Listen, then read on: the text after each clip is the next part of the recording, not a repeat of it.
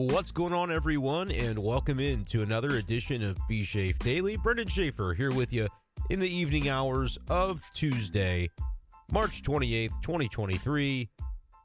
And today we're going to do a little NL Central preview as opening day less than 48 hours away as of this recording. And by the time you listen to the episode, heck, it might be 24 hours away. As Wednesday at Busch Stadium, we've got workout day with the Blue Jays and the Cardinals both getting a chance to get out on the field for a workout. You'll hear from the players, I'm sure, with some media availability and, and quotes and information that will come from that. Our first look at this Cardinals team post spring training, and then Thursday, the real thing happens. Opening day at Busch Stadium. Miles Mikolas v. Alek Manoah. Cardinals and Blue Jays. Going to be a lot of fun. But before we can get into all of that, I feel like we should take stock of the Cardinals division and where St. Louis is expected to fit within that division after winning the division title last season. Obviously, with the new playoff format in Major League Baseball, the Cardinals were that third division winner in the National League last year, and so they had to play the best two out of three wild card series. That did not go their way. What do we think is in store for the Cardinals this time around? Can they, first of all, win the division? And then in the hierarchy of the National League, could they maybe get one of those top two spots in order to, well, try to avoid that wild card scenario next year? We'll try to get into all of that. I don't really have my full MLB predictions logged as of tonight, but what I will do is I'll tell you where I think the Cardinals uh, finish if I if I do believe they can win the division where do they sit amongst the National League as a whole in terms of that one, two, or the dreaded three seed? I'll kind of give my thoughts on what I expect from the Cardinals this season in regards to that. Before we get into it, I want to remind you guys love, love, love those who have been subscribing on Spotify and Apple Podcasts. Spotify in particular, I think the number went up by five overnight. Five new people subscribing or following, as they call it on Spotify. Appreciate that so much, guys. If you would just continue to, if you haven't, go on over to Spotify, give us a follow, give us a five star review on Spotify, five star review on Apple, or you know, four stars, three stars if you don't really like the show that much. But uh, thank you guys for listening, for uh, doing that, and for subscribing so that you don't miss episodes. Really, it's for my benefit, but yours as well. If you want Cardinals content throughout the season, you want to make sure you're locked and loaded on B Shafe Daily. So let's jump into conversation about the NL Central. What I've done here is I've got FanDuel Sportsbook and their lines pulled up just to give us kind of a guide. I'm going to go over under for each team in the National League Central, kind of what I think will happen, and then I'll give you the win totals. Um, I'm using this over under system a little bit as a guide so that I can kind of say, all right, here's how Vegas or how the the baseball world at large views each of these teams. And here's where I think maybe they're off base a little bit and where they're maybe correct.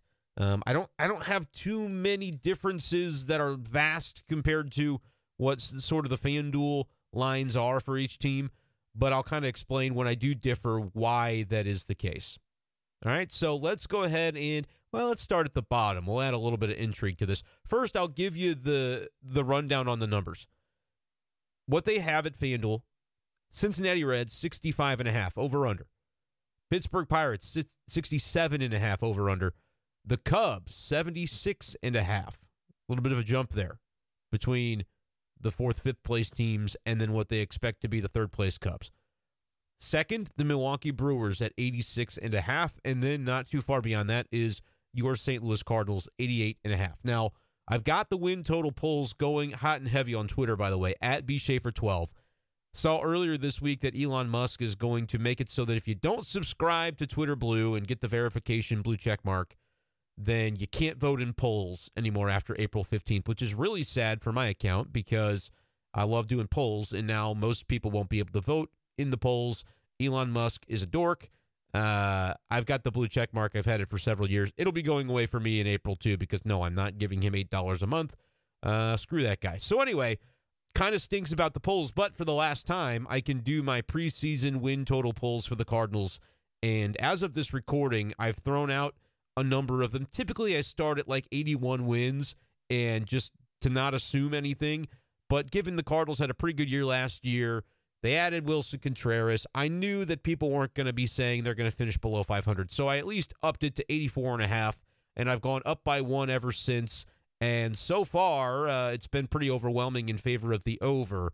I think I'm up to 88 and a half, which is actually the, like I just mentioned, the Vegas win total is 88 and a half. And, and so far, Cardinals Twitter is pounding the over on that. And so if you really feel that way and you feel strongly about it, head on over across the river to Illinois and maybe uh, maybe DraftKings Casino. You can place a, a wager over there on the over for the Cardinals if, if you're so inclined to do that a lot of people, uh, the reason I say that is 90% so far have voted over on 88 and a half wins for the Cardinals. So that's a little bit, you know, of a discrepancy. You'd expect some bias because it's mostly Cardinals fans voting that, that follow me, I assume.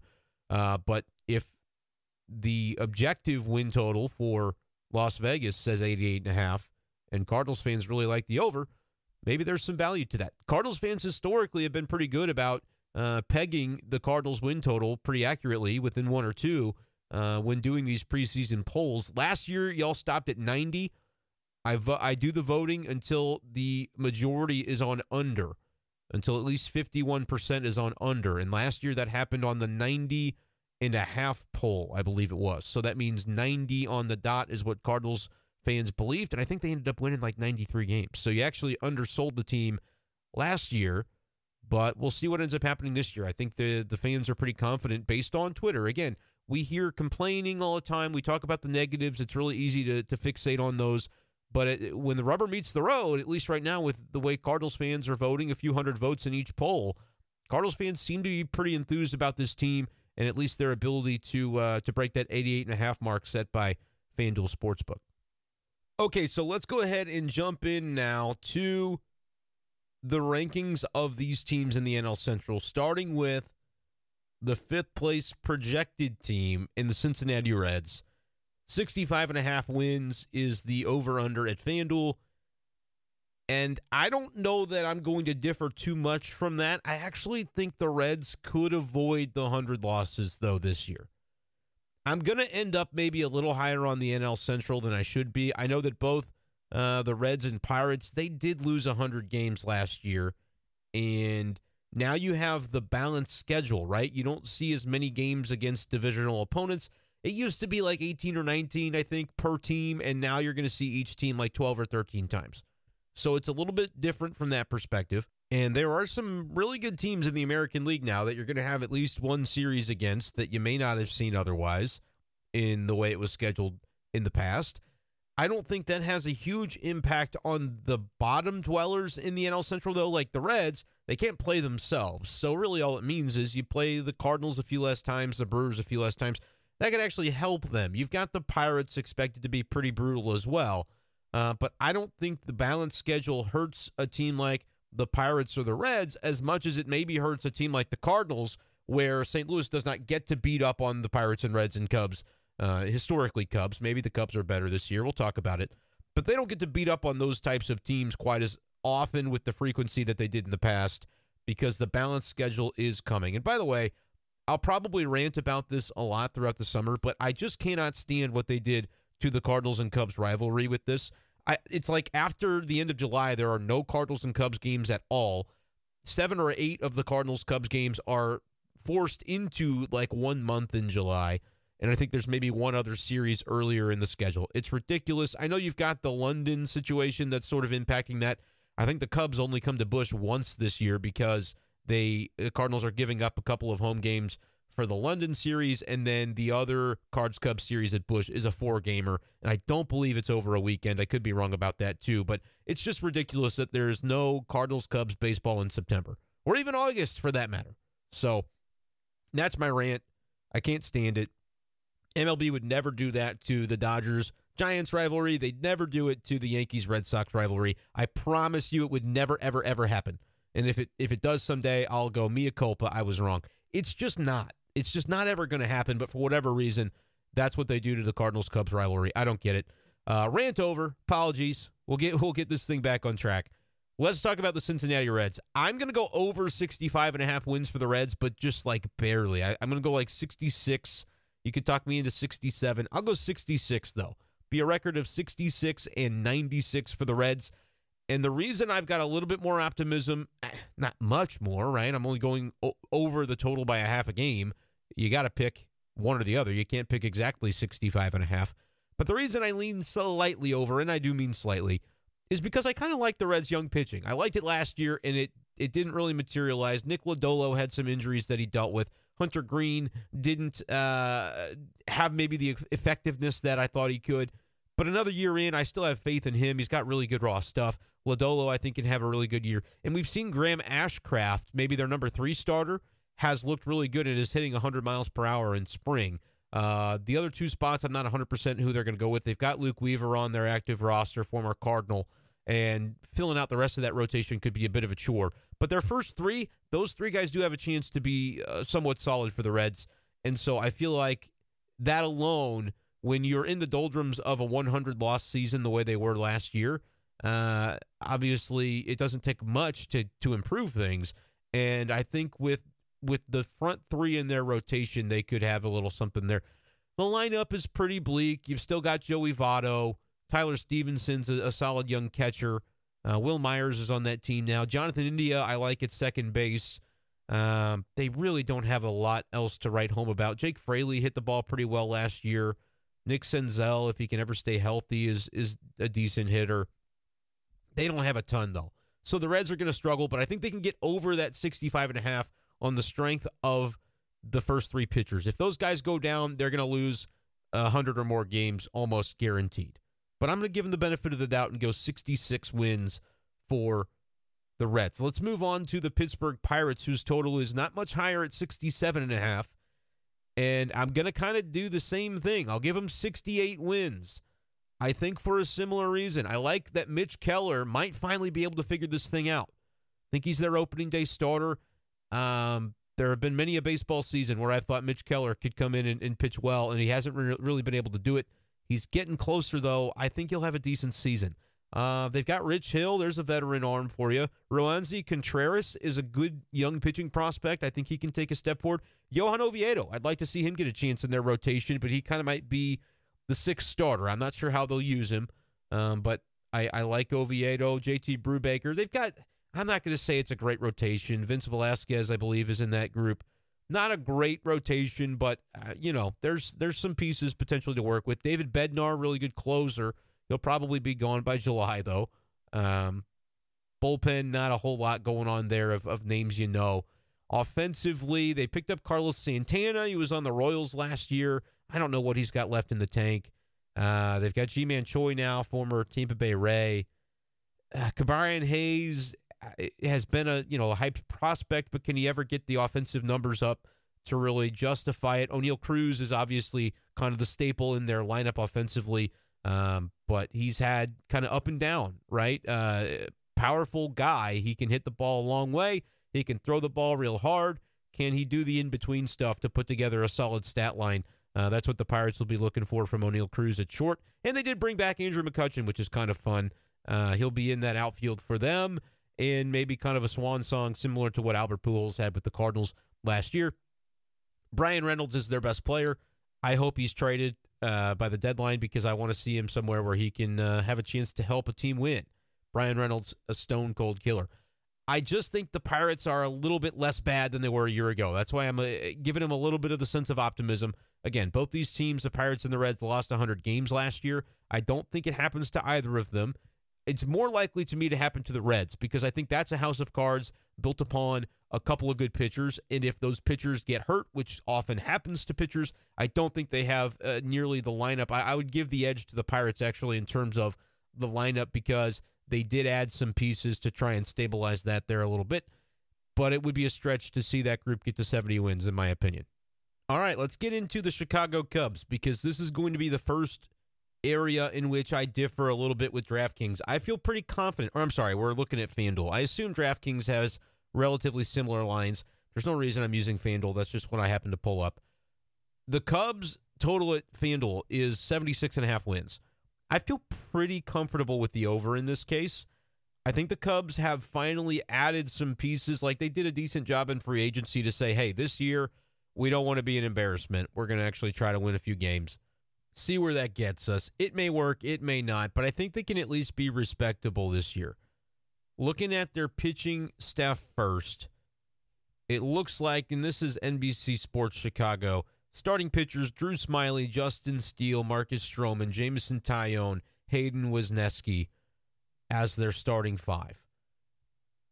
And I don't see Kyle Hendricks in that list. And I've, you know, I follow the Cardinals and what's going on with them. I assume Kyle Hendricks must be injured or he is not able to make crack their starting five anymore. Yeah, okay. It looks like Kyle Hendricks still nursing an injury, making his comeback from an injury that he suffered last summer. And we'll see what that ends up being. We know he has been a Cardinals killer over the course of his career. You add Hendricks to that group. I think Taillon obviously has been an injury prone guy. He comes over. I think he was with the Yankees last. Marcus Stroman, we know what he's capable of. Justin Steele, lefty that has some good stuff. Drew Smyly, Like there are pieces here for the Cubs in their rotation and Hayden Wesneski is a guy that that won that fifth starter spot. He's kind of their Jake Woodford as of right now, with Kyle Hendricks on the mend. I think of the rotations we've named so far, this is the best one in terms of competing against the, the Reds and the Pirates. It's just there's some volatility there. Like Marcus Stroman can be really good or he can struggle. Uh, you don't know what to expect from Taillon or Drew Smyly. Justin Steele, I think that's kind of a dark horse guy that by the end of the season, people go, oh, that's a really good pitcher. That's a guy to build around for the Cubs moving forward. I think he's got good stuff from the left side, throws it good, um, but decent. I mean, it's a decent rotation. It's nothing special. I think you add Hendricks to it, it looks a little better if he's vintage, but he's, you know, struggled over the last couple of years too. Haven't talked a lot about the bullpens from these teams just yet. Brad Boxberger looks like he's part of that Cubs bullpen, kind of checking out their roster. I think Michael Fulmer was a good ad. He can be good toward the late innings for the Cubs. Adbert Alzolay is kind of that guy who he could he could start for you. He could be in their bullpen. They've got a few good arms. Uh, it's okay. The pitching situation is okay for the Cubs. I wouldn't I wouldn't call it tremendous by any means, but I think it's I think there's some better depth there where you're not kind of scratching the bottom of the barrel, scraping the bottom of the barrel. You're not scraping the bottom of the barrel when it comes to like the fourth and fifth starter. I think they've got some better answers for that than say the Reds will in their situation.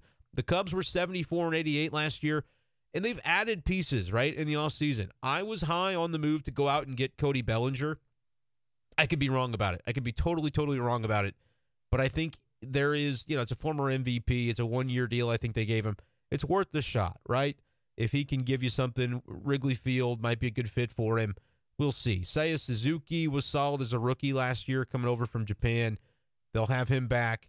Patrick Wisdom, Ian Happ, like they've got some good quality hitters. Nico Hoerner, I think they just signed him to an extension, and they they add Dansby Swanson in free agency. That was kind of their big splash. And Eric Hosmer as well is a Chicago Cub. Looks like it anyway, based on the active roster. I don't even remember when they added him, but good for them. Good for Eric Hosmer.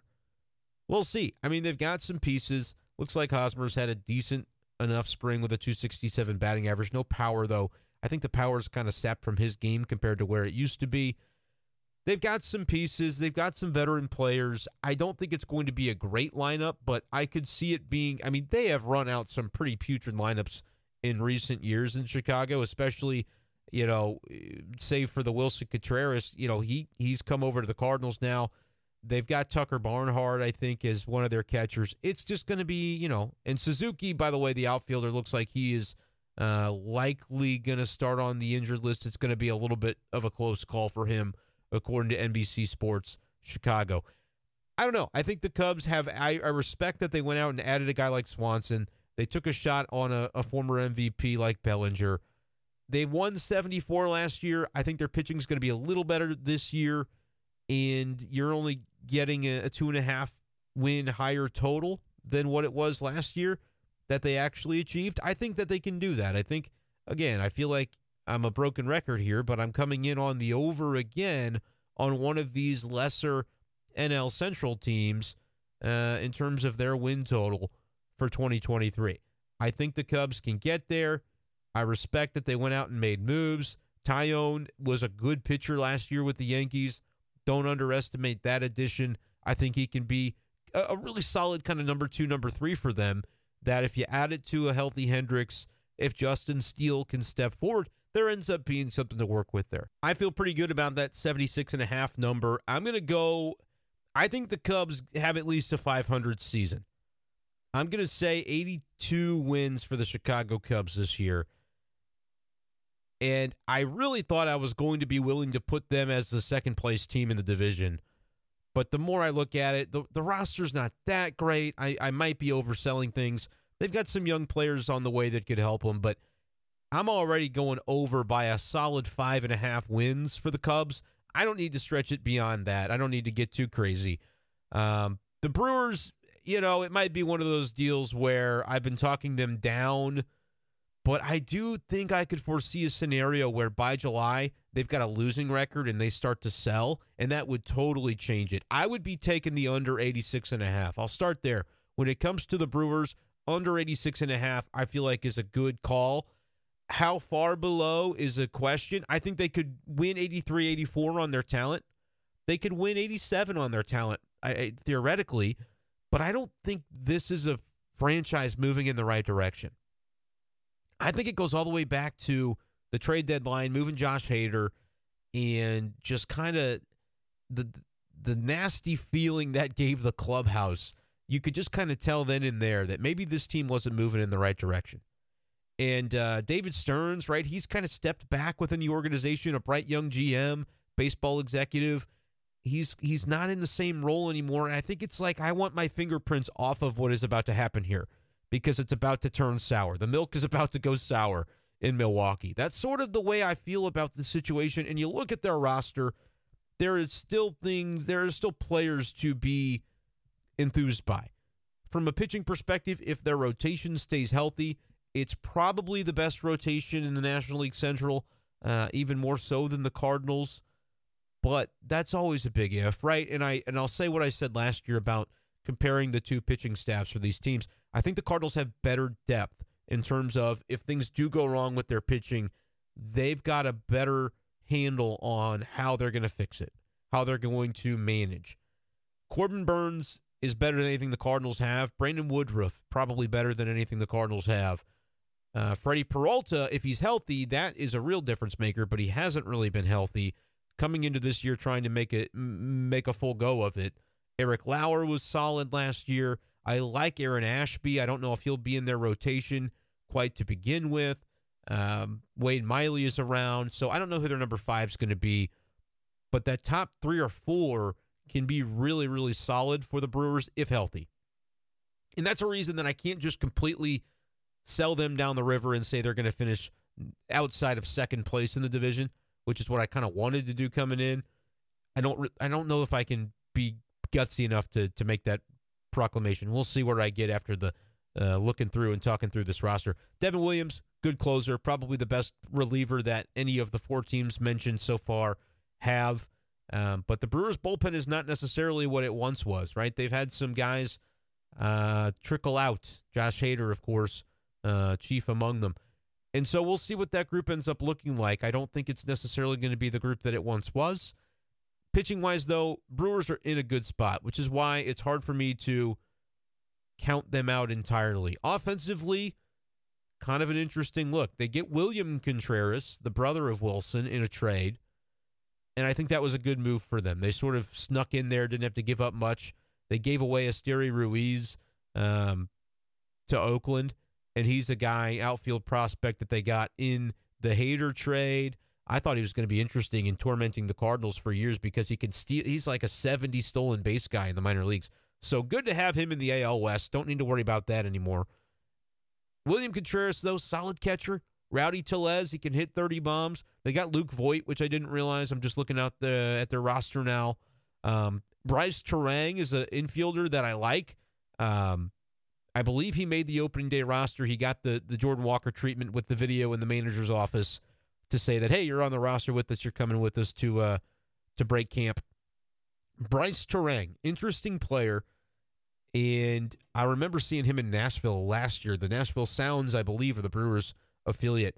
And I don't know, only saw this guy up, up close for one game, but it was like a pitcher's duel kind of game. The pitch clock was there, by the way if if you haven't experienced the pitch clock yet, just get ready. The games are going to be over in like two hours and ten minutes uh, unless it's a high scoring affair. It's going to be different. I'm telling you, fans do not know yet what they're what they're about to experience, and you may love it, you may not. I personally didn't love it as a fan because I thought the game flew by too quickly. Now, granted, Grayson Rodriguez of the Orioles was pitching in the uh, minor league game that I saw, where I'm talking about Brice Turang there, and uh, it was like a one nothing game. It flew by, and I think I had one beer, and then the seventh inning stretch, and I said, "Oh crap, I didn't get a didn't get a second beer." Not that that's the end all be all. I'm just saying, fans, be ready as a writer, I love it because I'm going to be going to you know 80 games a year. Would love to be able to to get out of there a little quicker on some of them. But Brice Turang for the Brewers, I think he's a solid player. Uh, not a huge bat, but I like the way he goes about it. He was one of the few guys offensively that impressed me from that game uh, that, I, that I checked out in Nashville last year at a uh, bachelor party. So I like him. There's my little two cents about the Brewers' second baseman. Uh, Luis Urias, good player. Uh, Willy Adames, very good shortstop. They've got, I mean, they've got some hitters. Christian Yelich, we'll see. Jesse Winker back in the NL Central. We'll see what that ends up being like. He was a he was a beast with the Reds, and you get him into that American Family Ballpark. Used to be Miller Park in Milwaukee. You get him back at the Great American Ballpark for some games. Won't have to worry about it at Busch because we know you can't hit home runs there. But they've got some interesting outfielders. Garrett Mitchell is a prospect that's that's turned major leaguer. Uh, it's decent. It's decent, but it doesn't jump off the page at you. It just doesn't. I don't think it's enough to where I would feel confident calling this team over 85 wins, and the number is 86 and a half. So of all the four I've just said, my most confident would be under 86 and a half for the Brewers, which is good news for the Cardinals because they're sitting up here at 88 and a half, and I'm taking the over on 88 and a half wins for the Cardinals this season. I think the Cardinals have a chance to have a very special season. I'm trying not to get too far ahead of myself but I could see it playing out where things just kind of click for this team. Best case scenario, and I don't think it's that far fetched, is to look at some of the offensive game plans, the positioning, what what guys are going to have which roles, and to see it work out pretty favorably. Willson Contreras has been a consistent hitter his entire career. Let's just assume he continues to do that with the Cardinals. Okay. Paul Goldschmidt, we know. He just won the MVP. Go to second base. Brendan Donovan on base oh, around 400 can be what this guy does. Oh, and he's added a power stroke to his game this spring. He could be an all star. He could be a top 10 in the MVP kind of guy. I'm not saying he's going to do it, but I could see it coming together. It's just easy math. If you add gold glove caliber defense at multiple positions, which is very valuable, you add on base skills that, that he possesses, and throw power into that mix, even 12 to 15 home runs would turn this guy into, I, I want to say, like a six win player in terms of wins above replacement. I know I've had this conversation on the show before, but like, all right, let's look at Brendan Donovan and, and what he was last year before he really eh, established what seems to be happening here with a potential power stroke coming into his game and being a part of his arsenal. According to baseball reference, he was 4.2 wins above replacement last year, hitting five home runs and 391 at bats. All right, this spring in 54 at bats, he hit four home runs, 893 on the OPS. If he does anything close to that, a 290 average, and the on base was 356 this spring. Last year, it was 394.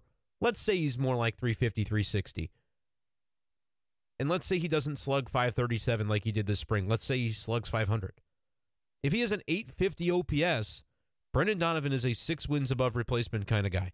There's only a five to 10 players in the league, probably position players, that are going to be able to claim that, and maybe not even that number. And yes, a lot of his value is going to be predicated upon his defensive ability and the flexibility there, but it all counts. And so, Brendan Donovan, man, he could be really valuable, and he's going to be the Cardinals' leadoff man to begin the season. Nolan Gorman. We're still talking about second base, right? Nolan Gorman has adjusted. He has done the things that the Cardinals had him set out to do this offseason to improve. And there is a chance that Nolan Gorman is a force offensively, left handed power bat that the Cardinals have been looking for. He's going to get every opportunity to be, I think, the everyday DH for the most part. They'll move Brendan Donovan around as necessary, but if everybody in the lineup's kind of clicking, you're going to see a lot of DH for Gorman, and that's fine. Just go hit, my friend. He's definitely capable of it. He didn't have a terrible rookie season 14 homers, 720 OPS. I could see the OPS closer to 800 for Gorman this year. That would be a tremendous benefit to the Cardinals. They would be a better team for it. Nolan Arenado, third base. Yep, you know what he is. Tommy Edman, he was one of those six win guys last year. Didn't have a great offensive season, didn't have to with the, the value that he brings defensively and on the base paths. He could he could be another 30 stolen base guy, especially with the uh, the new rules. You know, the larger bases, the pickoff rules, limitations on those things. Tommy Edman, if he gets on base enough, could steal 40 bags. Wouldn't be crazy. Could he lead the league in steals? It's not insane to think that he could. I think the one thing deterring him there will be that he's batting ninth more than likely for the most part for the Cardinals, and that would put him on base with the power hitters of the lineup coming up to bat you might not want to take as many risks in that situation, but could be totally wrong about that. We'll see. I think they know and trust Tommy Edman to make good judgments on the bases. He's going to get up a, a, lot of stolen bases if he can get on base. We'll kind of gloss over Paul DeJong because he's hurt to start the season. Didn't have a great spring. I don't know what to expect of him, but keep this in mind. Right now, Taylor Motter is the Paul DeJong that's on the roster. He's the 26 man. So if Paul DeJong returns to be the 26 man, you might get upset every time you see him bat and strike out. It does not matter. It does not have the negative effect on the team that you think it does. Uh, you've got a lot of pent up feelings about Paul DeJong. I'm telling you, let him go. He is not a central figure on this team as of right now. Doesn't have to be. And take that pressure off of him, and maybe he actually can be a good role player for the team. We'll see. Outfield, Tyler O'Neill, Jordan Walker, Lars Nootbaar. That's going to be your three guys Walker and right, O'Neill in center, Nootbaar in left, most likely. I would switch that. I'd put O'Neill in left and Nootbaar in center. They are really keen on trying O'Neill in center field. I personally am, it confuses me a little bit. Um, he is definitely athletic enough to do it. But for a guy whose issue was durability last year, maybe throwing too many things at him at once, Tyler O'Neill does not feel that way. And nor should he. He totally believes he can handle it, and I'm sure that he can. It's just, I personally would say, do we need to add any level of risk to this situation? Or can we say Tyler O'Neill's a gold glover in left field, leave well enough alone? Uh, you know, we'll see. I think he can be a successful center fielder. He's got the range, he's got the speed, he's got the athleticism, he's got all of it. He can be a plus center fielder. I think Lars Nootbaar probably could. The problem is, I know Dylan Carlson can, but he appears to be boxed out right now of this lineup on a daily basis. It's a little strange. But if you read into it a little bit more, you can okay, Jordan Walker is going to be in the lineup. Nobody argues with that. Tyler O'Neill, we know what he can become. We know what he's been, and so he's going to get the benefit of the doubt to try and recapture that. Totally get it. He's like a 900 OPS guy in 2021. Totally get it. Lars Nootbaar, say no more. We know what the expectations are. They've been heaped high. Lars Nootbaar is supposed to have a breakout campaign. So those are the three spots. And if you look at DH and say, well, the fourth outfielder could DH, Dylan Carlson's not going to DH. He is still, in my opinion, your best defensive outfielder. So that's not really going to be a spot for him. You could have one of the other guys DH and have Dylan play center. They haven't let Dylan play a lot of center this spring. They're they're sort of boxing him out for better or worse. The other part of it is Nolan Gorman's going to DH a lot, and so that doesn't really leave the option to have an outfielder DH with that level of frequency. Dylan Carlson also, even though I, I think his numbers this spring have been pretty good, he's improved against right handed pitching, but he's gone down against lefties, and the strikeouts across the board have been high. And Dylan Carlson, for his career, is not a not a very big exit velocity guy, not consistent with the hard contact. He's got to make better contact consistently. I think he can. I'm still a believer in Dylan Carlson, but for right now, it's going to be more of a role player type for the Cardinals this season. But is that the worst thing? Like, if that's your 10th best hitter, and you've got an Alec Burleson that the Cardinals really do seem to believe in from the left side that's that's going to be on this roster, you know, I there are worse things than to have 10, 11 guys that you really think can help you offensively on a daily basis. It's what the Dodgers of years past have had. It's what the Padres of years past have had. Think about the Tampa Bay Rays and the way they mix and match and platoon. The Cardinals are equipped to do this better than ever with the way they have set up the roster this year. I think it's going to be a very impactful season offensively if guys stay healthy and meet even their median expectation for what they're supposed to do. They don't have to exceed expectations. They all just have to be right around the middle of what they could do, which in the case of a lot of guys that struggled last year or injured last year is going to mean a step up in production. And across the board, if they get that, they're going to be a top five offense again. They might be a top three offense. They could lead the league in runs.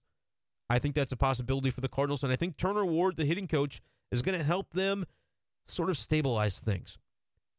Try and avoid those stretches of games where for two, three, four games at a time, you can't score more than one or two runs in a game. And then they score 11, and then the next day they're back to getting shut out. That's kind of been the, the card on the Cardinals for the last few years. And I don't know if a hitting coach can do anything about that, but if there's one who can, I think it's Turner Ward. He's got the right temperament to be able to get these guys going. The rotation is where it could go wrong for the Cardinals. But I'll say this I feel good about where Mikolas is, and I feel great about where Jordan Montgomery and Steven Matz are right now. I think those two guys could really surprise this year. And you know kind of what to expect from Montgomery. He did it down the stretch last year, but it was you know, it was kind of a fever dream, right? Those two months, the Cardinals were were pushing for the playoffs, and then it was here, and then it was and it was gone. So we haven't seen a full season of Montgomery. I think he'll just continue to be what he's been, though, and he'll make the Cardinals at the end of the year wish they could have worked out a long term extension because I think he's going to have that kind of year, and he's probably going to go somewhere else. Didn't seem to be too enthused with maybe the lack of progress in talks. Just kind of reading between the, the, lines and the tea leaves there on the the public comments by Jordan Montgomery this spring he said, We're not really talking about that during the season. You know, we, we had a chance to do it. They didn't really pursue it all that much. And, and so we're, we're going to let that be until the end of the year, which is fine. He was kind of a, you know, a mercenary ad for Harrison Bader in that trade.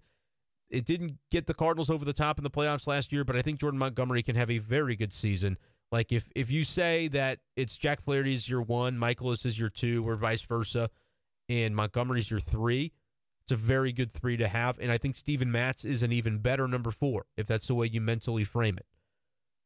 Steven Matz has looked really good. If he's healthy, I think it's going to be a great situation to have those two lefties going in the rotation. Give some different looks for this rotation. Obviously, there's the Wainwright thing. We don't really know when he'll be able to come back. Talked to Will Carroll, the injury expert, on the big show today, uh, earlier Tuesday, and he said maybe he thought six weeks for Wainwright. If that's true, 42 days, needs a little bit of ramp up. I could see the 60 day IL. That could be the answer for uh, Jordan Walker's spot. Honestly, Wilking Rodriguez would be the most obvious, though, to me. He's the Rule 5 guy. You can't not have him on your 26 man roster if he's healthy. If he's got shoulder tightness, just say, okay, 60 days. It's going to be a while he's dealing with the shoulder. That's what I would do. But I don't know his health situation. I don't know how quickly he's trying to get back on the mound. I would I would like to see them avoid it with Wainwright, but it may just need to be 60 days with Wainwright because that may be how long it takes to get him back on the mound. We don't know. But otherwise, you've got Jake Woodford's going to be your fifth starter. Uh, he's looked really good. Hopefully, he continues that.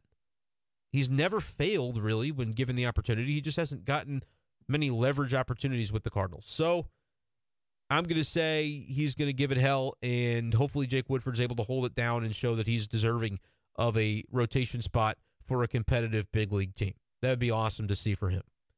Beyond that, though, I think you have answers in case things go off the rails in the rotation, whether due to injury or otherwise. You've got Matthew Liberatore that had a good spring. You've got guys like Ma- Michael McGreevy, Gordon Graceffo, who may be a little further away, but by midseason, we could see progress from those guys in the minors to maybe wonder if they could make their debuts. Uh, within the bullpen, you've got Drew Verhagen, and he was kind of pegged as a guy who could start when they signed him. I don't know if that's very likely. I think they might just be satisfied with what he's been able to bring in relief this spring.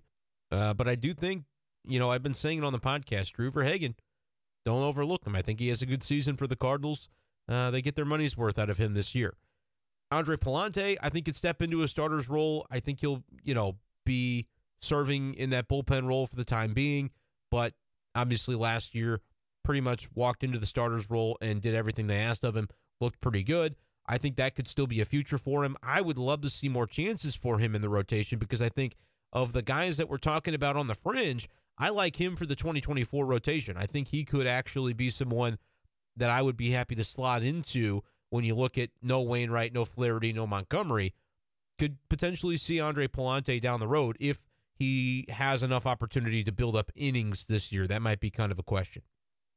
But I feel pretty good about the depth there in starting pitching.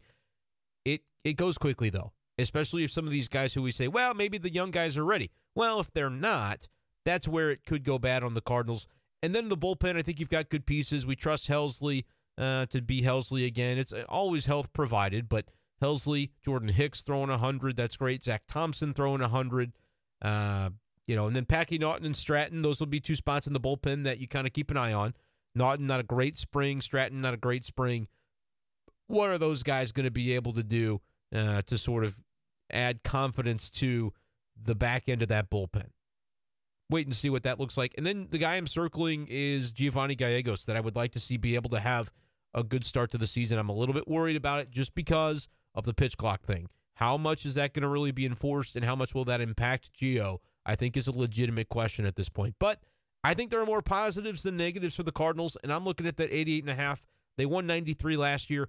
I think that it, gets a little tougher because of the balanced schedule, but I think they are a better team, a more well-rounded team coming into this year than they had last year, and they won 93 games. So I'm I'm saying over 88 and a half.